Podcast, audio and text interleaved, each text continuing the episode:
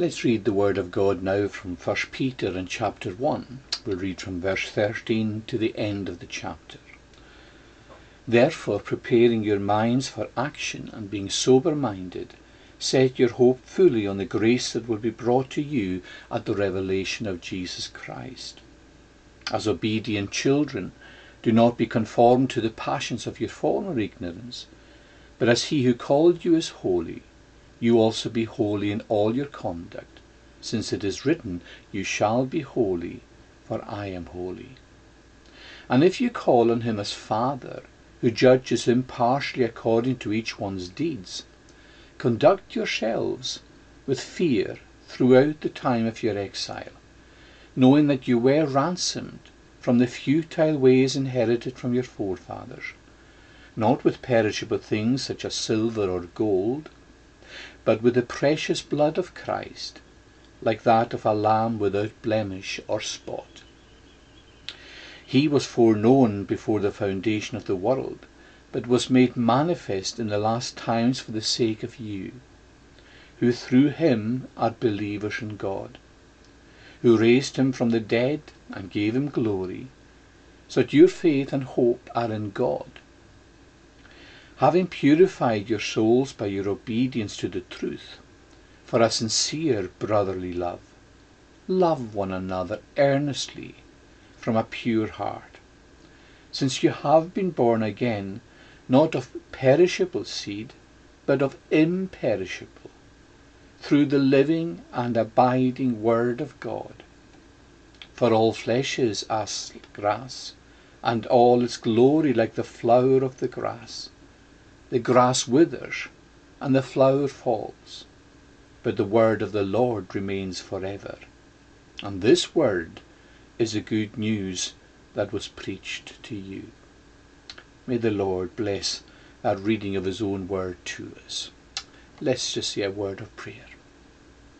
Heavenly Father, we bless you for your word and for the opportunity to share it and to gather round it, to be challenged by it and to be warmed by it. We know, Lord, that you gave this word as a light in the darkness, and without it, Lord, we would be much the poorer. We would not be able to cope. Sometimes we little realize just how much we owe to the existence of the Scriptures.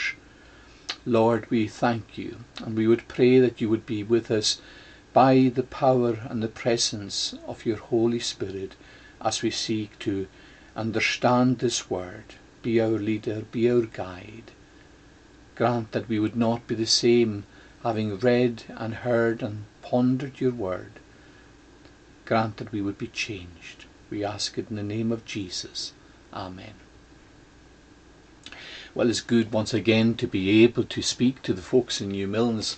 It's been quite a while since I've been there now, and uh, I've missed that. Uh, you're always a lovely congregation to preach to, and a congregation that I felt, young and old, were uh, so interested in the Word of God. Good leadership, good praying people, and a people who loved the Lord and longed to see his word touch the community. And it's great that Benjamin is there now and ministering the word of God, and I pray that the Lord will bless his family and himself in all that they do there. Let's turn now to First Peter and chapter one. The verses that I will focus on most, I suppose, will be verses twenty-two following. Having purified your souls by your obedience to the truth, for a sincere brotherly love, love one another earnestly from a pure heart, since you have been born again, not of perishable seed, but of imperishable, through the living and abiding Word of God. To come to this particular section, though, I want us to ask five questions. Five questions.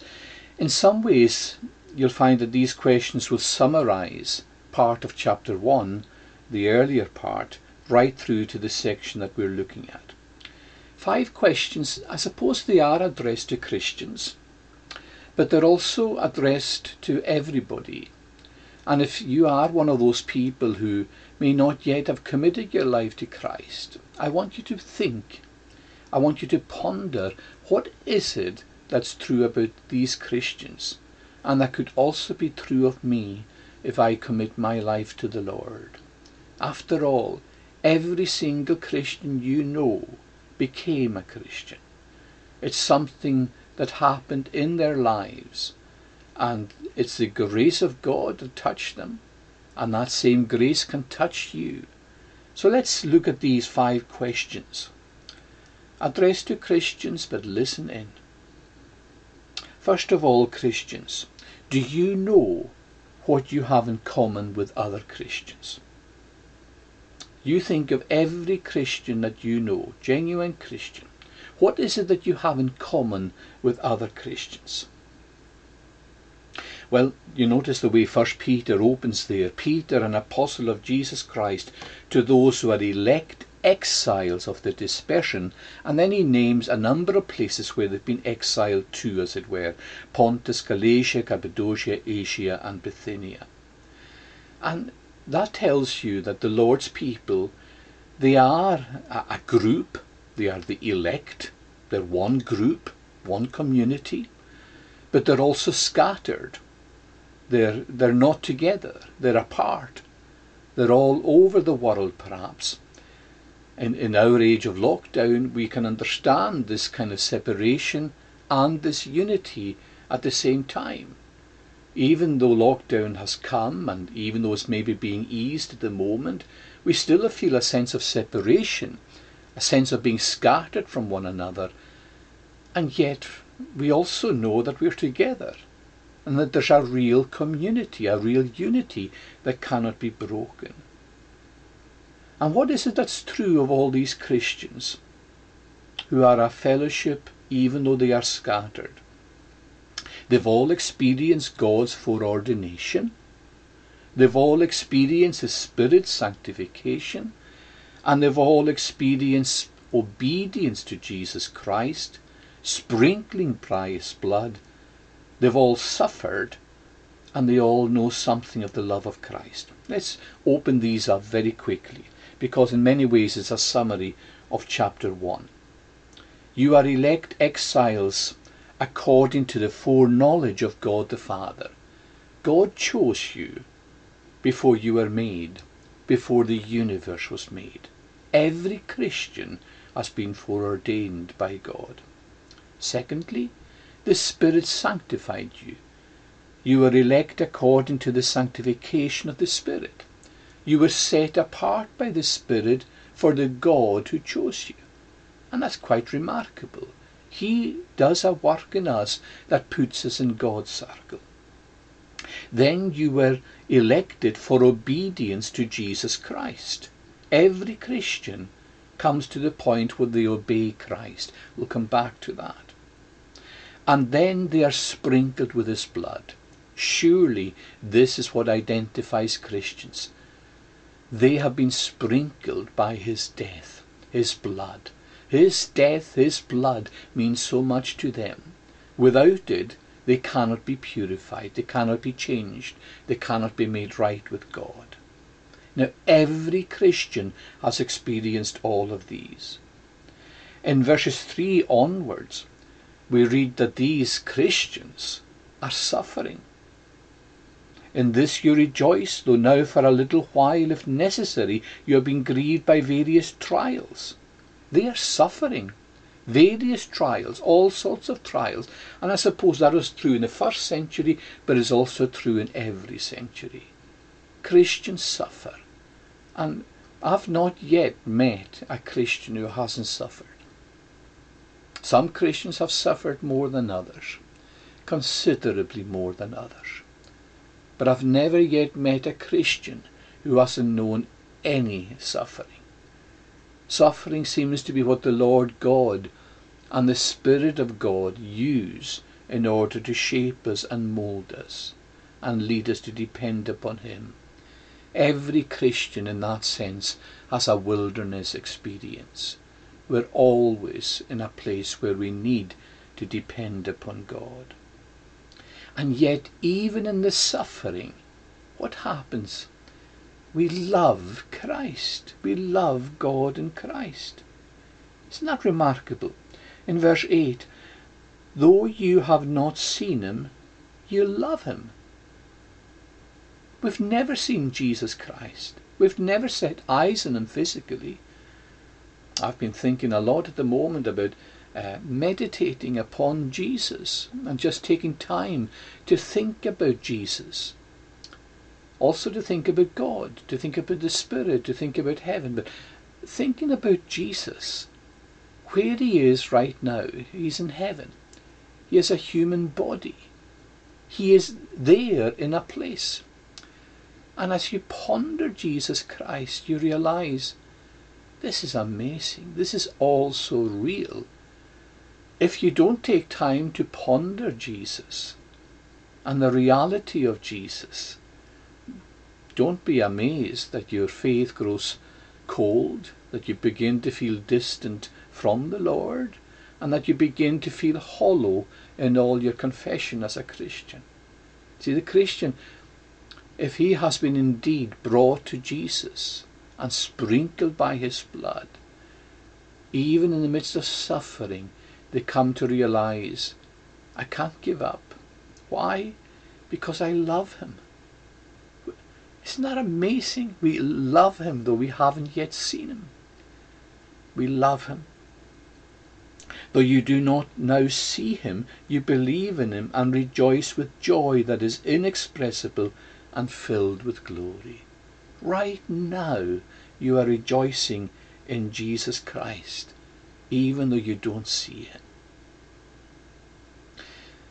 So every Christian has experienced all of these things. In a sense, they're in fellowship, even though they may be apart. They've experienced God's foreordination, the Spirit's sanctification, obedience to Christ, sprinkling by his blood, and even though they suffer, they strangely, marvelously love him.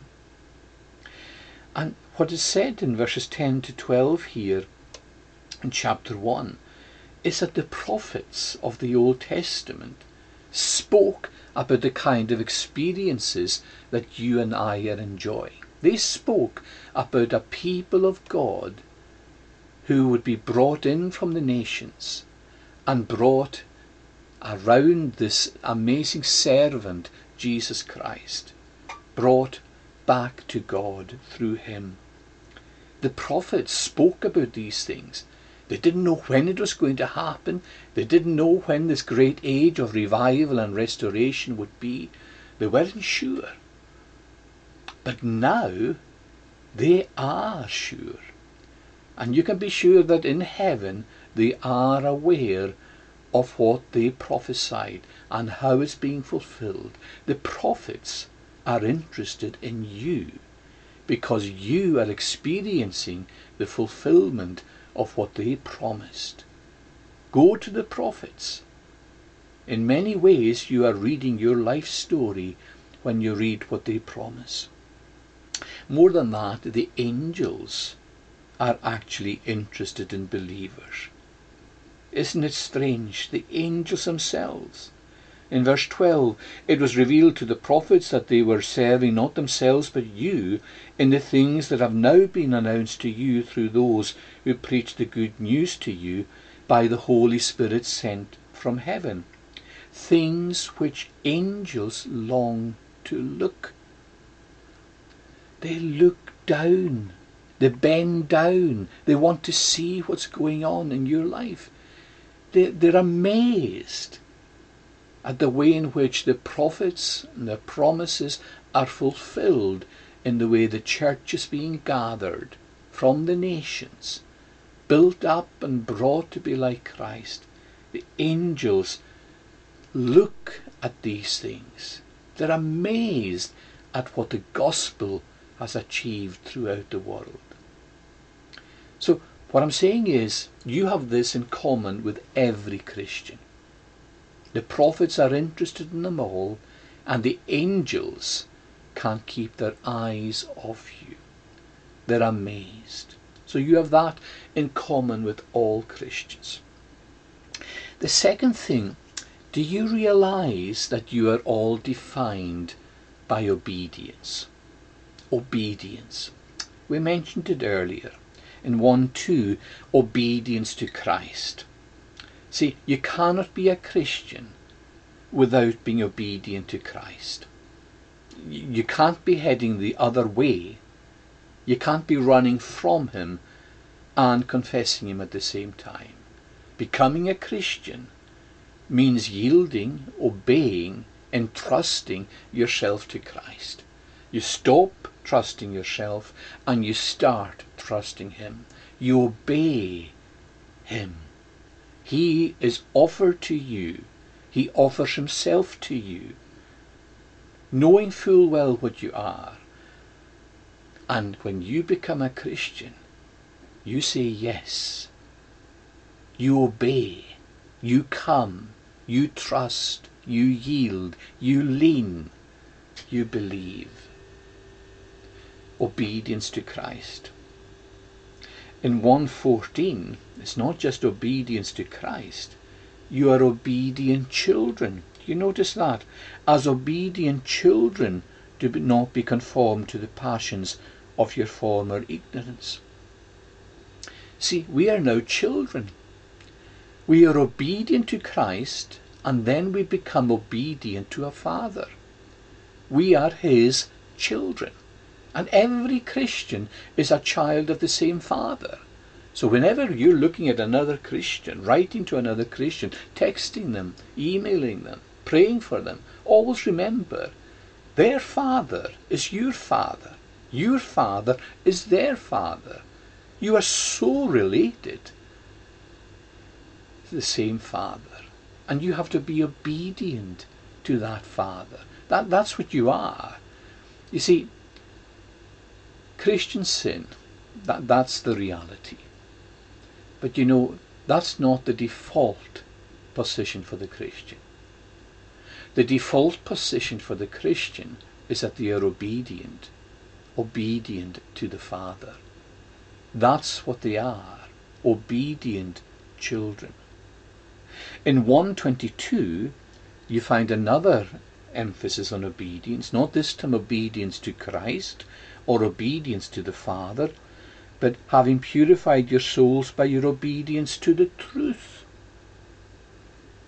See, the truth is what we come into contact with. Yes, we come into contact with Christ and his blood.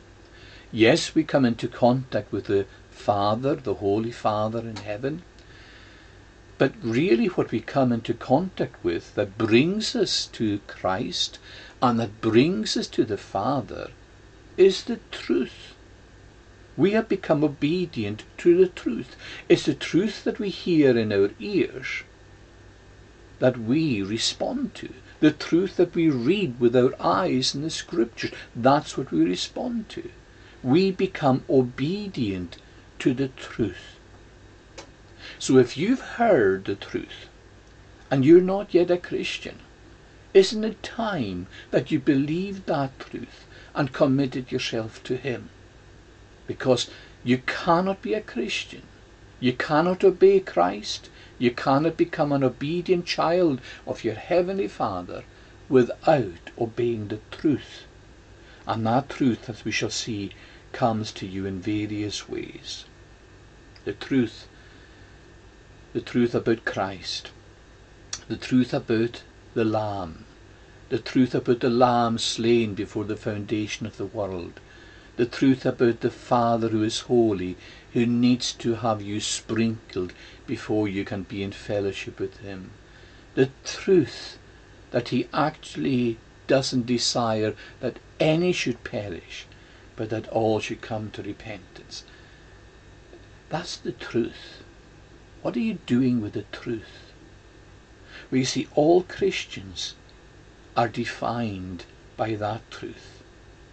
So you have many things in common with all Christians, and now you realize that all Christians are defined by obedience.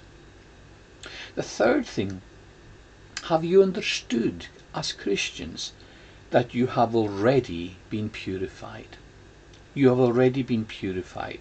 This is what we have in verse twenty-two there.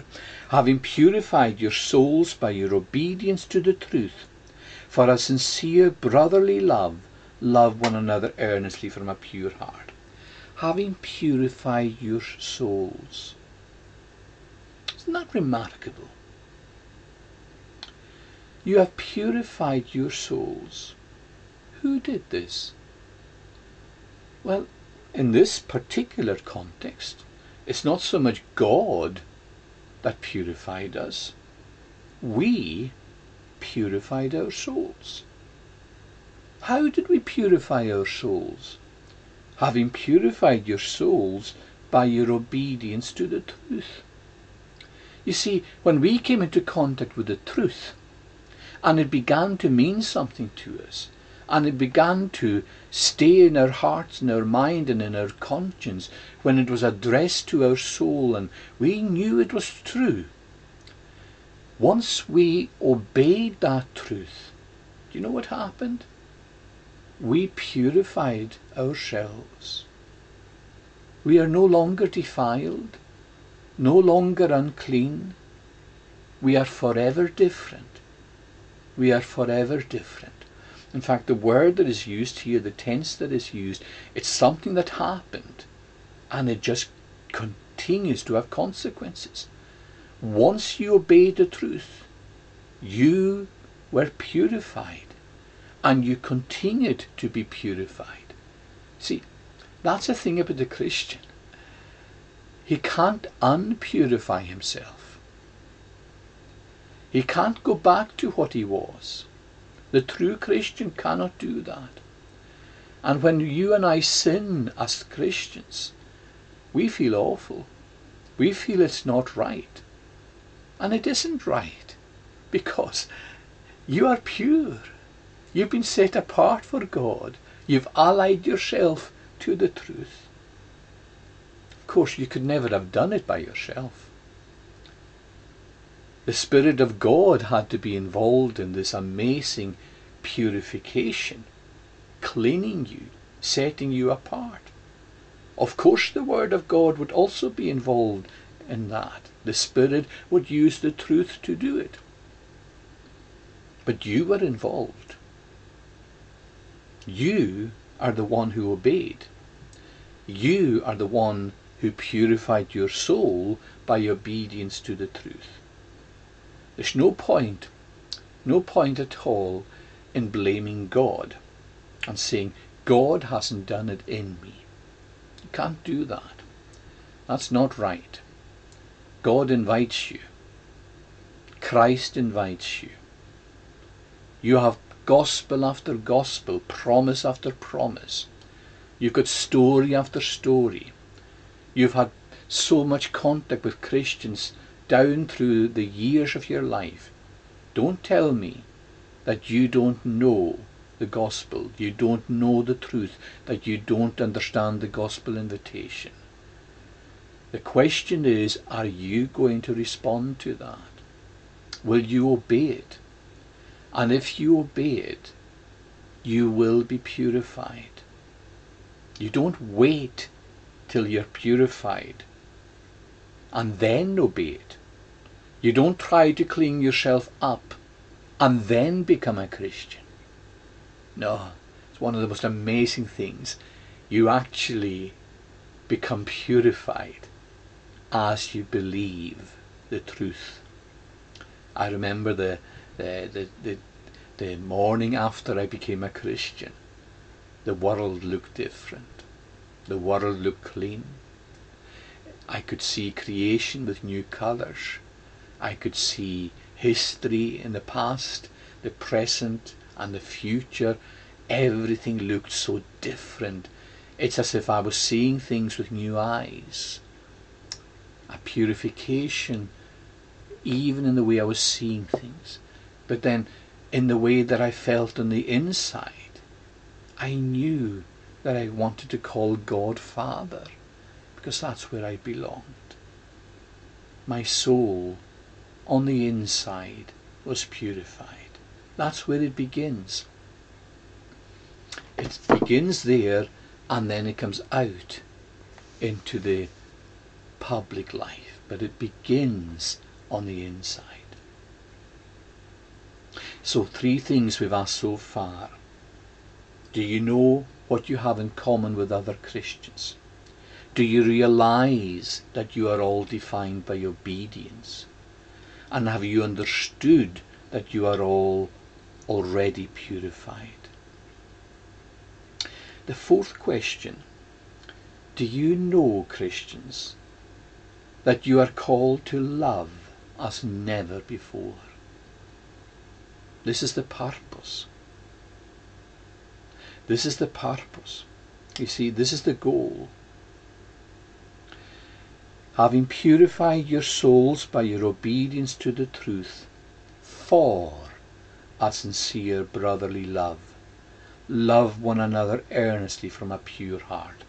What a lot is in that one verse. Love is the goal. See, you become purified and you begin loving. See, that's an amazing thing. Once you're obedient, once you're purified, you begin loving. You begin to be interested in other people in a different way. You begin to take note of them. People that you may have ignored before, you can't any longer ignore. Maybe indeed it'll be those outside who are not Christians, and you feel for them with new feelings, and you yearn to see them purified and brought into Christ and salvation, and and you, you weep because that's not happened to them. Family members, you may have a sister or a brother or a father or a mother, and they're not in Christ, and you are, and you want to see them there. Why? Well, you've, you've begun to love. You've begun to look outside of yourself. You're not number one anymore. But here it's not just that it's love for those on the outside. The focus here is on brotherly love. It's love for the community. Love for the community. Love for the believing brothers and sisters. It's true. When you become a Christian, you begin to realize just how much you have in common with other believing men and women, boys and girls. And it's beautiful, it's brilliant, when you begin to have fellowship for the first time with Christians. I remember, as I said earlier, the, when I became a Christian, beginning to think of my mother as my sister in Christ. I remember a, a, a cousin of mine who was, I was preaching in Paisley, he came along, and the, the Lord wonderfully changed him. And uh, he says, before he says we were cousins, now we are brothers. And, and that's what happens. You begin to love as brothers. You're looking outward, not just inward. But notice what is said here. It's sincere love. Sincere. You've purified your souls by your obedience to the truth for a sincere brotherly love. It's not play acting. It's not putting on a show.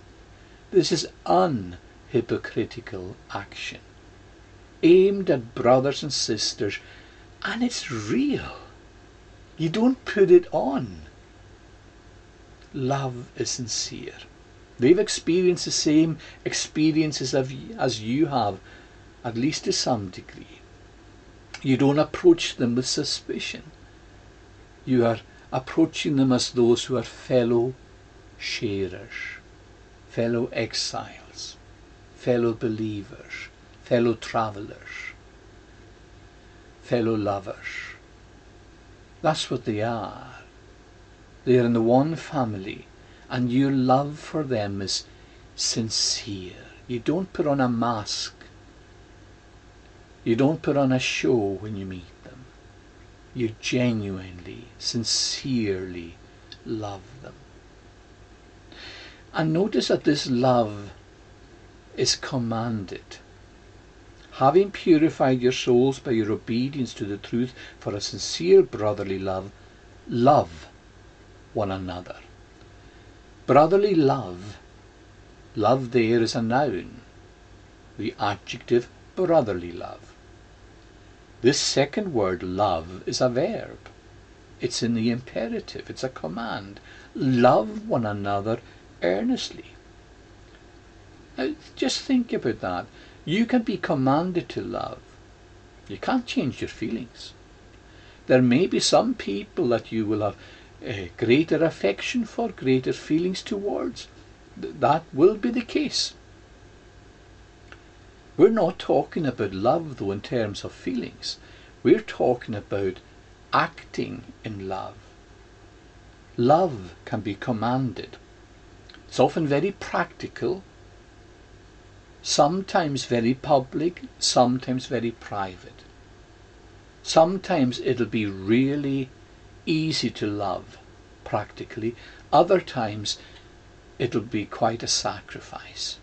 There'll be much that you will have to give up on your part so that you can love your brothers and sisters sincerely. There will be sacrifice. There will be activity, there will be practical activity, there will be public and private sides to this love that we are commanded to engage in. But we have to do it. Why? Because you have been purified. You have purified your souls by your obedience to the truth for a sincere brotherly love. You have been purified so that you can love. And notice this love is for one another. Love one another. It's not selective. It's reciprocal. You love, and this is very important now, you love, and you've got to be open to being loved. There's something about the sinful human nature that actually finds that hard. Sometimes pride can be so sinfully shaped that we can even love sinfully. And we don't want to be loved. We want to be in control. We, we don't feel we need others, but we want others to need us. We want others to need our love. And you know, they do need your love. They need one another's love. But you also need their love. In fact, when you became a Christian, you were baptized into the church, into the body of Jesus Christ. Why? Because you can't cope without it. You need their gifts in order to progress as a Christian. You need their love, their practical love, in order to survive in this world. Love one another. Be open to loving. Be open to being loved. And it's from a pure heart. A pure heart. I think it was Luther that used to speak about people using people. Christians don't use or shouldn't use other Christians. They're not using them to achieve their own ends. Rather, we are fellow travelers, and we should be helping Christians, encouraging Christians every day, lest they get a deceitful, hardened heart. We want to help them on their journey, and we're doing it from a pure heart. We genuinely want the best for them. And notice, it's earnest, it's constant. Love one another earnestly. Don't, don't be content with minimal actions of love. Where is the earnestness? Where is the constancy? Where is the willingness to give not five percent, but ninety-five percent? You see, when you are called to love earnestly and constantly, literally the word seems to be like with every muscle strained. You're not just holding something ever so lightly, hardly touched by it. You're putting everything into it just so that these people can be helped. Love one another earnestly. So do you see, Christians, you have been called to love as you have never loved before. And then finally, Christians, have you grasped why you are able to love and why you are able to be loved? How is it that you have been able to love and be loved? Where does this motivation come from? Everyone needs to be motivated, because love is something that has to come from the inside out. We've noticed we've been purified, we've purified our souls for obedience, and the evidence of that obedience is in love. But just step back and ask, why is it that I want to love? Well, several things here quickly. The first thing is, you've been set free. You have been set free. You see there in verse eighteen, knowing that you were ransomed from the futile ways inherited from your fathers. You've been set free. You had a futile way of life before. Now you've been set free. You are shaped by something different. You are not the person that you once were. You've been ransomed. Somebody paid the price to set you free. And now that you're set free, you live a different way of life. You had one way of life before. Now the blood of Christ, the precious blood of Christ, has set you free to live another life, another way of living, another way of loving. You've been set free by the blood of Christ, and that means you are able to love and be loved. Secondly, you have been born again of God. You have been born again of God. You notice it says there in verse twenty-three, he's talking about loving one another earnestly from a pure heart. Why? Since you have been born again.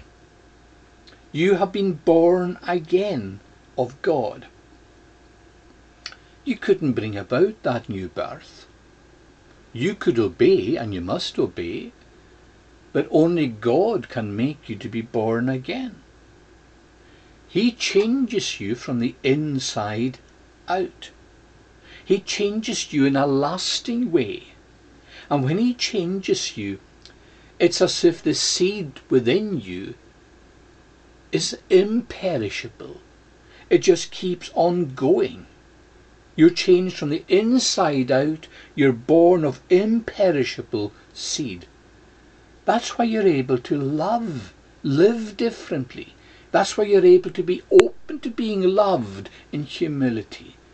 It's because you've been reshaped from the inside. You've been born again of imperishable seed. No one less than God himself has come to live within you. He's there on the inside. He's absolutely there. And he is, by definition, imperishable. And the seed is imperishable. And you are born of him. The third reason that you are able to love and be loved is that you've been born again through the living Word of God. You notice what it says here. Love, since you have been born again, not of perishable seed, but of imperishable, through the living and abiding Word of God. You see, God is the reason that you are born again. But he uses the Word of God.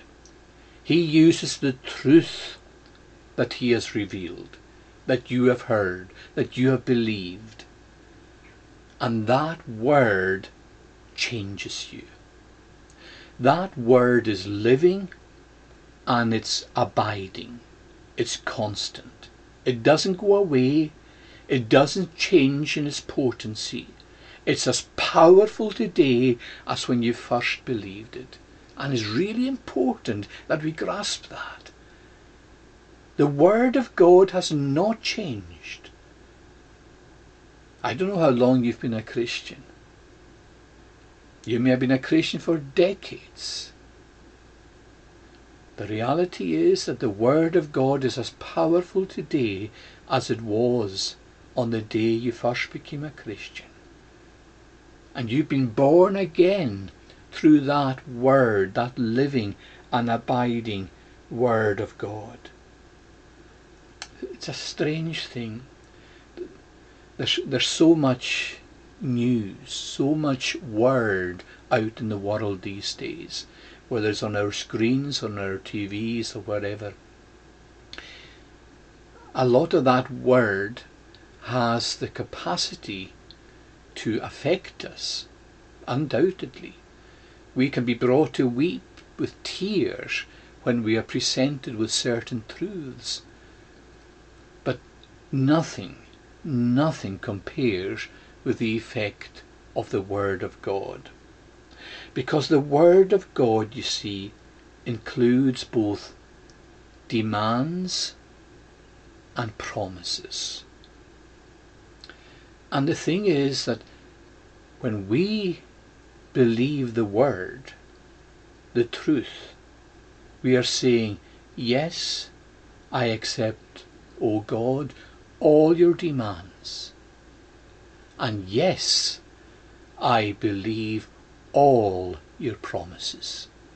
And it's that combination of demand and promise, that living and abiding Word of God with all its demands divinely given and all its promises divinely provided. It's that living, abiding Word of God that changes us. And what, does, what effect does that have? Well, imagine you're in a situation you think, right, I was able to cope up till yesterday, but today I'm in a new situation. I'm not sure I can manage this. Maybe I've lost a loved one. Maybe my family is not in a spiritually good place. Maybe they've drifted. Maybe I've received a bad diagnosis about my own health. Maybe I've lost my job. Maybe I'm struggling with mental health issues. Maybe I'm finding it very hard to bear with the, uh, the burdens within the church and in the world outside. And you're in that situation and you feel vulnerable and you think, how can I cope? Well, you see, the reality is, in that situation, the living and abiding Word of God is what you need to hold on to. God's demands and God's promises haven't changed. He will give you everything you need to get through this day. Whatever temptation you are facing, He will show you the way to escape or to bear with that. He will never, ever leave you on your own. That's why you can love to incredible lengths. That's why you can be open to being loved in a way that tests your humility. So, when you think about the limits and you say, well, I can do this and I can do that, but I really can't go that far. Remember, you mustn't measure, you mustn't measure what you're able to do simply by your own strength.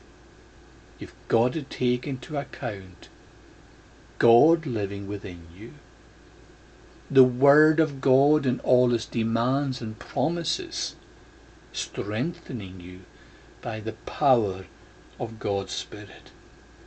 You are born again. You are able to do so much. You won't feel it. You will feel at times your weakness, and that's okay. God has a strange way, actually, of uh, helping us through things, giving us power, strengthening us, and at the same time we feel like a wet rag in our weakness, frailness. God's strength is always made perfect, while our weakness continues to be just that, weakness. So we've looked at these five questions, addressed to Christians, hoping that others are listening in.